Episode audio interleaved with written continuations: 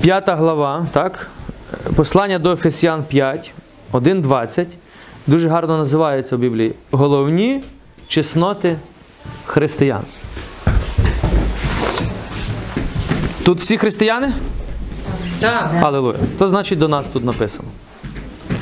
Християн. Хто такий християнин? Скажіть мені коротко. На вашу думку. Перше, то той, хто ходить в церкву. Так? Хто вірить в Бога і довіряє йому, що він нас спаситель. Хто вірить, Бога довіряє. Добре, ще який критерій християнина? Що він живе по Слову Божому. Добре, ще. Який критерій християнина? Е, любить, любить, приймає, приймає Божу любов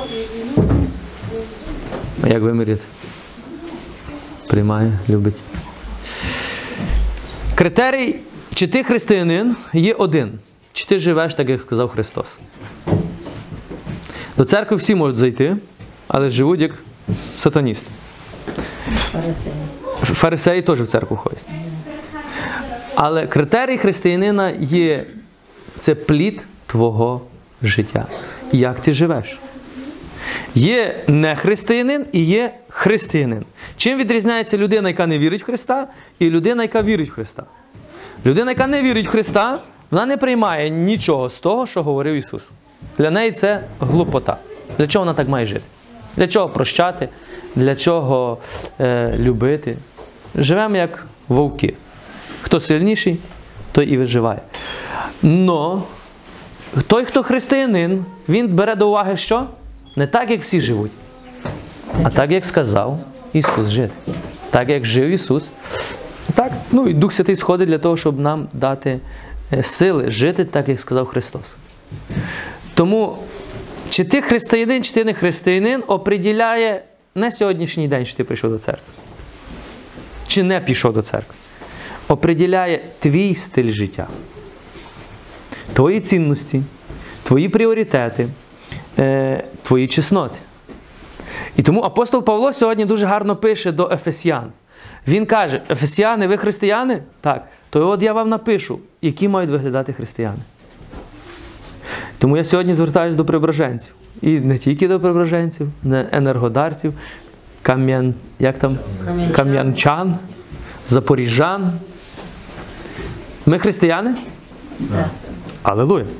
Давайте ми подивимось, як мають жити християни. Не так, як ми собі хочемо, не так, як живуть люди, які не прийняли рішення вірити. Вони мають право, вони понесуть за це відповідальність. Їхнє життя само їх і накаже. Ну якщо ми прийняли рішення йти за Христом, я і ти, то давайте ми прочитаємо. Апостол Павло дуже гарно пише. І я вам зараз прочитаю, і ми так себе проаналізуємо, наскільки я хочу. Може, ми ще не будемо відповідати цьому образу, але принаймні будемо бачити напрямок, куди нам потрібно рухатись. Ви готові це почути? Так, Це було написано ще 2000 років тому. готові. Для деяких християн це буде нині откровення, коли прочитаємо. Це є свідчення за те, що наскільки сьогодні е, ми втрачаємо через те, що не користаємо з Слова Божого. Окей. Дивіться, головні чесноти християн, так і називається. Не християнин це не буде читати, і він не буде так жити. Будьте, отже, починаємо. Дивіться, будьте, отже, послідовниками Бога, як любі діти. Слухайте, тут хіба перше речення. Будьте послідовниками не Леніна, не Сталіна, не комунізму, не соціалізму, не е, атеїзму. Будьте послідовниками Бога. Це розумієте? Що це означає? Ми маємо наслідувати Бога. В нас є той, з кого ми маємо брати приклад. І це Бог. Але ми скажемо, ну але Бога ніхто ніколи не бачив. Тому прийшов Ісус, щоб нам показати Бога. У нас є кого наслідувати. Це Ісус Христос. А ви знаєте, що Ісус це Бог? Аллилуйя. Це дуже добре. Йдемо далі. Ходіть, тепер дивіться, будьте послідовниками Бога, як любі діти. Далі. Ходіть у любові за прикладом Христа. Що означає ходити у любові? Любити. Любити себе і ближнього. Дорогесі, любов це перший критерій християнина. Чи ти любиш? Чи ти любиш Бога, себе, ближнього і ворога? Ходіть у любові. Це перший критерій, до чого ми маємо тягнутися. Дивіться, я вам задам одне питання. Ви би хотіли, щоб вас любили чи постійно критикували? Осуджували, гнобили? Любили, звісно. Любили? Хто хоче, щоб вас любили? Підніміть руку. То я вам відкрию один секрет. Люби перший. Бо якщо ти не будеш любити, тебе не будуть любити. Все просто. Роби ближньому то, що ти хочеш, щоб зробили тобі. Тому дивіться, критерій є. Ходіть не в злобі, не в гніві, не в сварках, у любові. Далі що він каже? За прикладом Христа, що полюбив нас і видав себе за нас, як принос жертву приємну за Богу. Ісус помер за нас. Це є приклад любові. Він так полюбив. Тепер дивіться, що він каже далі. Розпуста, усяка нечистота, захланність, щоб і не згадувалося, не згадувалось між вами. Між ким вами? Між християнами. Між нехристиянами це нормальне середовище. Розпуста, е, нечистота і захланність. Для них це нормальне середовище. Но каже Павло, для вас уже ні, це вже вороже середовище для вас. Йдемо далі. Щоб не згадувалось між вами, як це личить святим. Бачите, як Павло називає нас? Як? Святими. Хто такий святий? Християнин. Це той, хто йде за Ісусом. Це той, хто прийняв святого. Йдемо далі.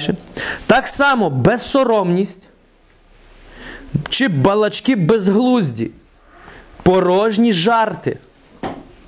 Воно непристойне. А радше дякуйте Богу. Давайте ще раз з вами прочитаємо це. Це мені подобається. Безсоромність. Що таке безсоромність? Це коли ти ляпаєш все, що попало, направо і наліво, і навіть не встидаєшся. Тепер Павло каже, вам не пасує вже це. Ви вже святі. Балачки безглузді. Дивіться, це не йдеться, що ви там говорите щось погане, якесь зло. Ні. Просто балачки, які не мають сенсу. Вони безглузді. Вони не мають смислу. Порожні жарти. А що таке порожні жарти? Пусті. Пусті. А що таке пусті? Пусте буває відро. Знаєте, як кажуть. Небожого намірення. Давайте ми приділимо, бо в нашому народі це дуже популярно. Пусті розмови і небожі жарти. То давайте ми приділимо такий фактор. То що не можна сміятись? Не можна жартувати? Ну, то давайте оприділимо зараз, що можна, що не можна. Нема знову, що можна, що не можна. Що несе якусь користь, а що несе наоборот пустоту. Давайте оприділимо. То як оприділити? Які пусті жарти, які не пусті жарти? Ми коли прочитали перший раз, то одна дівчина до мене каже: Ого, то що, не можна анекдоти розказувати? Залежно які. З яким підтекстом, з яким смислом. Якщо ми роз... Дивіться, якщо ми жартуємо з підтекстом, щоб когось висміяти, це вже пустий жарт. Чи це розумієте? Якийсь народ, чи якусь людину, чи щось, це вже пустий жарт.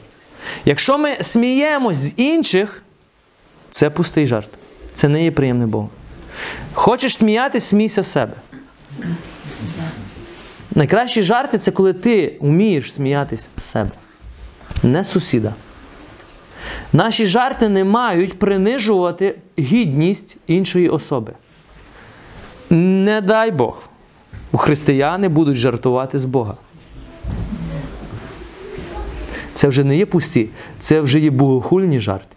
Коли ми в анекдотах, наприклад, висміюємо. Дивіться, щоб ви зрозуміли, тут не йдеться, є гарні анекдоти, які ми розказуємо про рай чи про пекло. Но є, коли ми висміюємо Бога.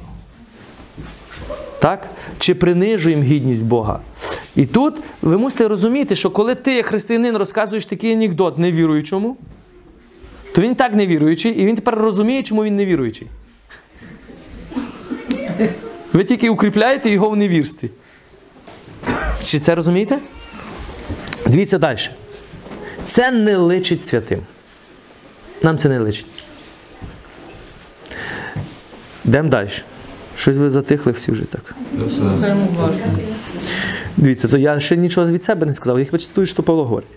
Так само безсоромність чи балачки безглузді, порожні жарти, воно непристойне. Воно нам вже не пасує, дорогесенькі. Ви можете це говорити? Можете, але вже вам не пасує по статусу. Ви вже діти Божі, ви вже християни. А радше, що нам треба робити? Дякуйте Богові. А що робити, коли біля вас жартують? Дякуйте Богу. Це означає не беріть. Зараз ми побачимо, що далі йде. Бо знаєте, що жодний розпусник, чи нечистий, чи захланний це є ідолопоклонство. Слухайте, Павло тут серйозно, тут серйозне клеймо він поставив. Розпусник, нечистий чи захланник. Хто такий захланник? Це той, кому постійно мало. Він хоче ще, ще і ще. Чи це розумієте? Це такий жадний, скупий. Це то, про що ми сьогодні Євангелія читали. Це є ідолопоклонство. А чому ідолопоклонство? Чому Павло називається ідолопоклонством? Бо розпуста чи ідоло, е, чи е, грошолюбство, воно стоїть на рівні ідолопоклонства. Це як ідол, якому ти поклоняєшся. Чи це розумієте? Тепер дивіться, що далі Іван. Е, Іван. Павло каже. Не матимуть спадщини у Христовім і Божім царстві. Хто? Розпусник, нечистий і захланник. Їм нема місця у Божому царстві. Чому? Бо Боже, Божому царстві входять по інших критеріях. Нехай ніхто вас не зводить марними словами. Бо, власне, через це спадає гнів Божий на синів бунтівливих. Про що тут йдеться? Це хто, коли ви вже йдете за Богом, а хтось приходить і вас переконує. Що переконує? Щоб ви відійшли від Бога. Щоб ви розчарувались, чи він кидає клеймо на церкву, та от ваша церква, та от ваші священники. Або, наприклад, так, так. їхня мета тільки, щоб ти відійшов від церкви. Все. Через, власне, через це спадає гнів Божий на синів бунтівливих. Є в церкві люди, які постійно бунтують. Проти всього бунтують. Ну, у нас, слава Богу, нема таких.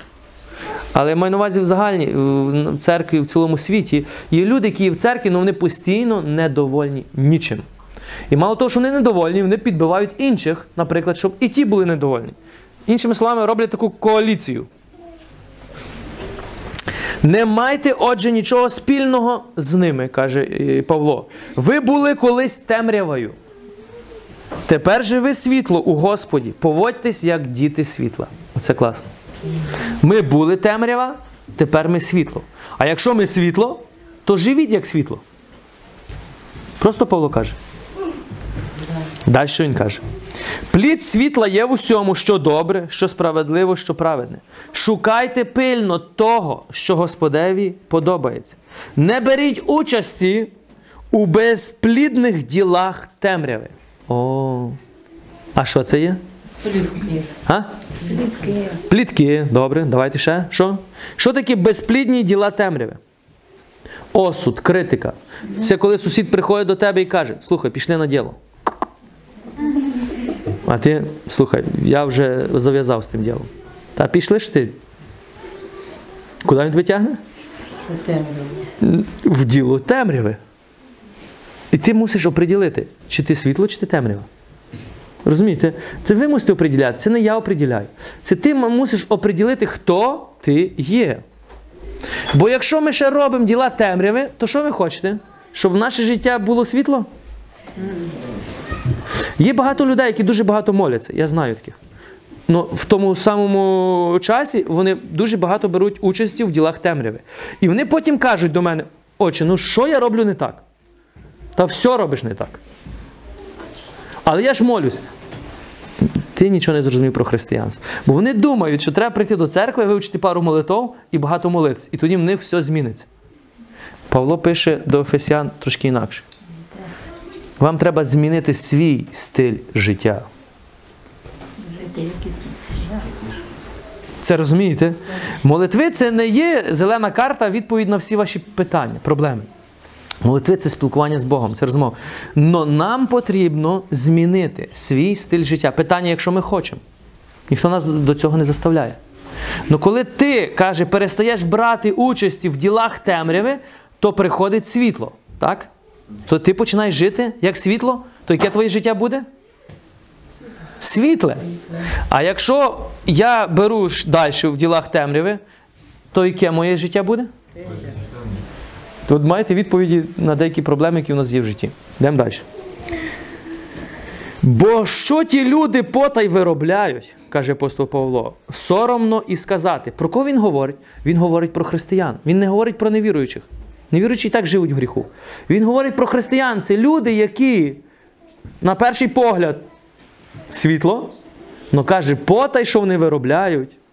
Це соромно навіть сказати. Як це називається? Лицемірство. Йдемо далі. Все, що ганиться, стає у світлі явним, а все, що виявляється, стає світлом. Тому говорить: прокинься, осплячий, встань із мертвих. Христос освітить тебе.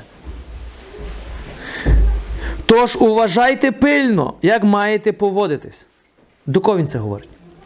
До нас з вами. Не як не мудрі, а як мудрі, використовуючи час, бо дні лихі. Знаєте, ми зараз живемо в дуже лихих днях. Ну, не завжди були. Але зараз зло посилюється. Особливо зло йде через таку маленьку чорну штучку. Таня, підніми догори цю штучку. Телефон. Отаку штучку. Да. Інтернет. Телефон. Інтернет. Інтернет. гаджети. Це то, що дивіться, в чому небезпека є зараз, в тому, що оця маленька штучка, оцих маленьких дітей формує, як їм мислити з дитинства. І повірте, вона формує в точності протилежне те, що пише апостол Павло. То, що нас вчили батьки, наприклад, наше покоління ще, е, у нас не було телефонів, то що? Нас хто виховував? Батьки, церква і школа. Діти зараз не слухають ні батьків, ні церкву, ні школу. Вони слухають, що написано в інтернеті. Це є як плюс, але є великий мінус. Великий мінус в тому, якщо ми не контролюємо, що наші діти дивляться в інтернеті. Повірте, сатана міняє їхню свідомість. І точно не в сторону Євангелія. Наталя Олександровна, як діти цього року, наприклад, порівняно з минулими роками, більш побожніші, більш слухняні і більш е, поважають вчителів, так? Чи ні? Ну, наприклад, статистика. Ну я вам говорю загально, загально, не йдеться про конкретну дитину. Зрозуміло, що побоже вони не стали і нічого не змінилося. А тенденція йде в яку сторону? Гіршу. В гіршу. Я говорю за це. А чому в гіршу йде? Тому є щось, що стимулює наших дітей йти в гіршу сторону. А що? Мобілки. Ну, Є інформація. Це інформація і це інформація. Оце я хотіла б доповнити вашу думку, що насправді зараз чим важко, дуже велике інформаційне поле. І воно дави на дитину. Ну, Наскільки телевізор, інтернет, планшет, ми використовуємо на уроках, не використовуємо те, що треба. Ну наскільки воно об'ємне, і оцей мозок дитини він кипить. так? Він не Не справляється. А знаєте, чому не справляється? Головне і друге. Так. все сприймає. Бо дитина, як губка, у нас приймає все. Вона не може відсторонити те, що ти вважаєш правильне і неправильне. Вона все впитує.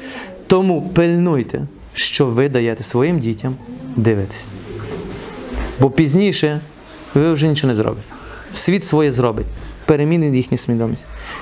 Тепер дивіться, що Павло каже далі. Тому не будьте необачні, збагніть, що є Господня воля. Дорогесенькі, дивіться, я хочу, щоб ви звернули увагу. Будьте необачні, тому не будьте необачні, а збагніть, що є Господня воля. Що це означає? Як мені багато християн кажуть, все, що з нами стається, це є воля Божа. Ні. Павло каже, треба спізнати волю Божу. Треба зрозуміти волю Божу. Воля Божа це не все, що з тобою в твоєму житті відбувається. Ще є воля сатани. А ще є твоя воля, яка практично деколи нічим не відрізняється від волі сатани. Але ми деколи це все називаємо воля Божа. Такий мій хрест. Так мені написано. Брехня. Тому Павло пише також: збагніть, що є воля Божа, бо на щось є воля Божа. Воля Божа це брати діла у світлі, чи воля Божа це брати діла у робити діла темряві? Як? Світлі. Ну, бачите, а, а в темряві це воля Божа? Ні. Значить, є на щось воля Божа, а на щось не є воля Божа. Йдемо далі. Тому не будьте необачні, є воля Господня. І не впивайтесь, о, тут ми доходимо до головного. Не впивайтесь вином, яке доводить до чого? До більшої побожності, до більшої любові Бога, до більшої любові братів і сестер. Так чи ні? До чого доводить вино? До розпусти. Давайте ще раз прочитаю. Не впивайтесь вином, яке доводить до розпусти. Тепер скажіть мені, один позитивний момент алкоголю є хоч якийсь? Немає. Нема. То питання, для чого його вживати? Якщо ви розумна людина, а я вірю, що люди є всі розумні, бо в нас є потенціал Бога, і ми почнемо думати, речі, які я роблю, до чого вони приведуть. І якщо ми зрозуміємо, що є речі, які мені допомагають, то я буду робити, а є речі, які мені шкодять, то який смисл в цьому всьому? Отже, а що мені не можна пити? Та пий, чи я тобі забороняю. Як люди мені кажуть, отже, а можна мені вино пити? Та пий, чи я тобі забороняю. Але я тобі скажу, що говорить істина. Коли ти будеш читати Слово Боже, ти дійдеш до більшої святості. Коли будеш звертати увагу 50 до 50, ти дійдеш теж до більшої святості. Ну тільки темряве. Не в ту сторону. Я вже 8 років не п'ю ніякого алкоголю. Чому? Бо я колись прочитав, що наслідок алкоголю є фатальний. То який смисл бавитись з вогнем? Порахувати зуби в лева. Так? З цікавості. Слухайте, я не противник алкоголю, повірте. Я якби міг, то би все повиливав, але повиливав, так. Ну, навіть земля недостойна прийняти цю отруту. Це отрута. Але поки Павло каже, ви ще не збагнули волю Божу, тому ще бавитесь з вогнем. Дорогесенькі, я не буду зараз говорити про статистику, яка є в нашій Україні, і це фатальна, катастрофічна статистика по відношенню до алкоголю. Друге місце в світі по дорослому і перше місце в світі По-дитячому. по дитячому. І ще в Україні питають, чи можна пити? Катастрофа. Перше місце в світі. Перше місце в світі по дитячому алкоголізмі. І ще батьки, які дітям наливають 50 грам, щоб трошки попробував. Я, я знаходжу в той момент всі такі, знаєте, як добрі якості, щоб стримати себе і нічого не сказати по цієї людини. Але я розумію, що люди не розуміють. Дивіться, я не хочу вас осудити зараз, щоб ви правильно мене зрозуміли. Я хочу, щоб ви зрозуміли, куди це доведе нас і наших дітей, і, і нашу націю. Тепер дивіться, Павло дає вихід. Не впивайтесь вином, яке доводить до розпусти. Сповнюйтесь Святим Духом. Нам насправді потрібен Святий Дух. Якщо б ми навчились сповнюватися Святим Духом, то оці е, речі, які штучні речі, ми би повикидували. Наркотик, алкоголь, блуд, розпуста. Ми би це викинули. Знаєте, чому сьогодні молодь шукає наркотик і алкоголь? Вони шукають відчуття. Вони шукають вільності. Коли ви запитаєте людей, а що вам дає алкоголь? Ну я такий розкутий. Іншими словами, ти відчуваєш себе вільним, так? Це дає Ісус. Це дає Святий Дух. А що дає наркотик? Він мені таке дає приємні відчуття, я кайф. Це дає Святий Дух. Насправді люди шукають, чому люди бавляться з ядом? Бо він дає гріх. Що таке гріх? Він чуть-чуть солодкий, а наслідок фатальний. Фатальний. І сатана використовується. Це гріх це як цукерка обвита у блискучу папірчик, ти дивишся, все класно, а там всередині яд. А що таке Святий Дух? Святий Дух це то, що Господь дав нам. Ми, люди, ми потребуємо емоцій. Ми потребуємо відчуття, бо ми є людина. Тому, коли сходить Святий Дух, що Він нам дає? Вільність, радість, повноту, Приклад такий. Ми недавно мали реколекції з родинами загиблими. Ми їздили в Яремче. І люди, які уявіть собі, е, батьки, батьки, жінки, які е, діти і чоловіки загинули в АТО, перебиті горем. І я їх можу зрозуміти. І ми мали реколекції, нове життя, іншими словами, план спасіння. Ми говорили. І ми привели їх до Ісуса. Ми вони прийняли Ісуса своїм Господом. Вони прийняли Духа Святого. Ви б бачили, як вони за три дня, як Бог їх поміняв кардинально, як вони танцювали, як вони співали, як вони раділи. І потім одна дівчина з Кам'янського. Потім дала мені свідчення. І каже, вона приїхала додому, і, звичайно, її подружки закликали в бар, вона пішла, вона так дивиться. Каже, а мені так стало все противно. Каже, я вела такий спосіб життя. Отакі, мені каже, так стало противно, що це такий низький рівень. Ну, просто піти напитись. І вона каже, я більше не хочу це робити. Тепер питання: хто їй дає це розуміння? Святий Дух. Бо каже, я більше не хочу вертатись до тих штучних. Вона відчула. Відчула це, що дає Бог. Але ті люди, які сьогодні п'ють, проблема є в тому, що вони поки ще не знають. Для них Бог це якась як релігія, для них Бог це як церква, яка збирає тільки гроші, як структура. І, ну, а це сатана під, їм е, це нав'язує для чого? Щоб вони не прийшли і не спаслися. Тому у нас з вами є місія дойти до них і донести, що ви насправді всі шукаєте Бога. Просто ви не знаєте, що ви ще шукаєте Бога. Наш Бог, дорогесенький, це не є просто правила, це не є обряди. Бог це життя, це стиль життя, це радість кожен день, це мир у серці кожен день. І тобі не потрібно пити кави, щоб чути радості. Дух Святий тобі дає радість. А каву п'єш просто, бо вона подобається. Дивіться, Павло далі каже: проказуйте, сповняйтесь Духом Святим. Чи у вас були, коли- було у вас, коли Дух Святий на вас сходив? Як, що відбувалось? Радість. Приходив мир. Що відбувалось? Всяка втома іде геть. А тепер Павло каже, кожен день сповняйтеся тим духом. А щоб сповнятися тим духом, то треба з ним мати відносини. Треба мати час на слово, треба мати час на Бога, треба мати час, щоб його запрошувати і чекати. І далі що він каже? Проказуйте між собою вголос, псалми, гімни, духовні пісні, співайте і прославляйте Бога вашого. Де? В церкві? В серці. У вашому серці. В церкві ми можемо співати, а в серці деколи ні. Було у вас так, що церква все співає, а ви такі перебиті, ви нічого не хочете. Було? То ви прославляли Бога? Ні. Бо Бог прославляється тут, у вашому серці. А коли можна прославити Бога, коли в тебе є мир, коли в тебе є радість, коли ти є наповнений Святим Духом? Оце Павло каже, оцього шукайте. Бо якщо цього у вас не буде, ви по-любому будете шукати штучного чогось. Штучного. Дякуйте Богові за все завжди і Отцеві в ім'я Господа нашого Ісуса Христа. Тепер дивіться, це все називається головні чесноти християн. Оце мій стиль життя. Має бути. Мій стиль життя. І тепер я маю все робити, щоб вкорінити це. Я не знаю по відношенню, як ви. Ну, я прийняв рішення це вкорінювати. І коли я ще перший раз це прочитав, я думаю, Боже, все, пусті жарти викидую, дурні жарти викидую з стилю свого життя. Так? Це нелегко. Знаєте, коли твоя ментальність просякнута таким. Коли ти, ми живемо між людьми, які не славлять Бога, то ми деколи просякнуті їхньою ментальністю, як вони жартують, як вони говорять.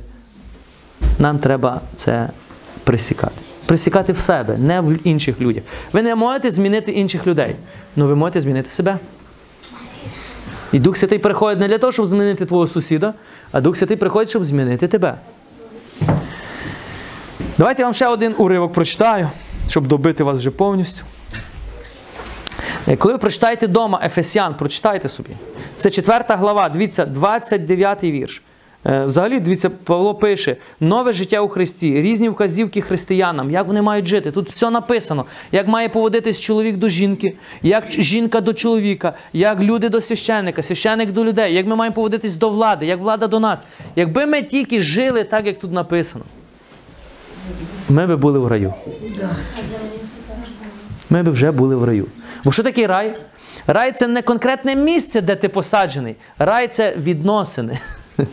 Які в тебе є відносини з ближнім. Якщо я люблю ближнього, то я не вкраду, не вб'ю. Ви це розумієте? Це рай? Рай. Бо я не зроблю зла людині. А якщо вона ближній любить мене, він теж не зробить зла по відношенню до мене. Не буде ніяких війн. Не буде ніякого горя, не буде ніякого страждання. Чому? Бо кожен буде бігти на допомогу ближньому.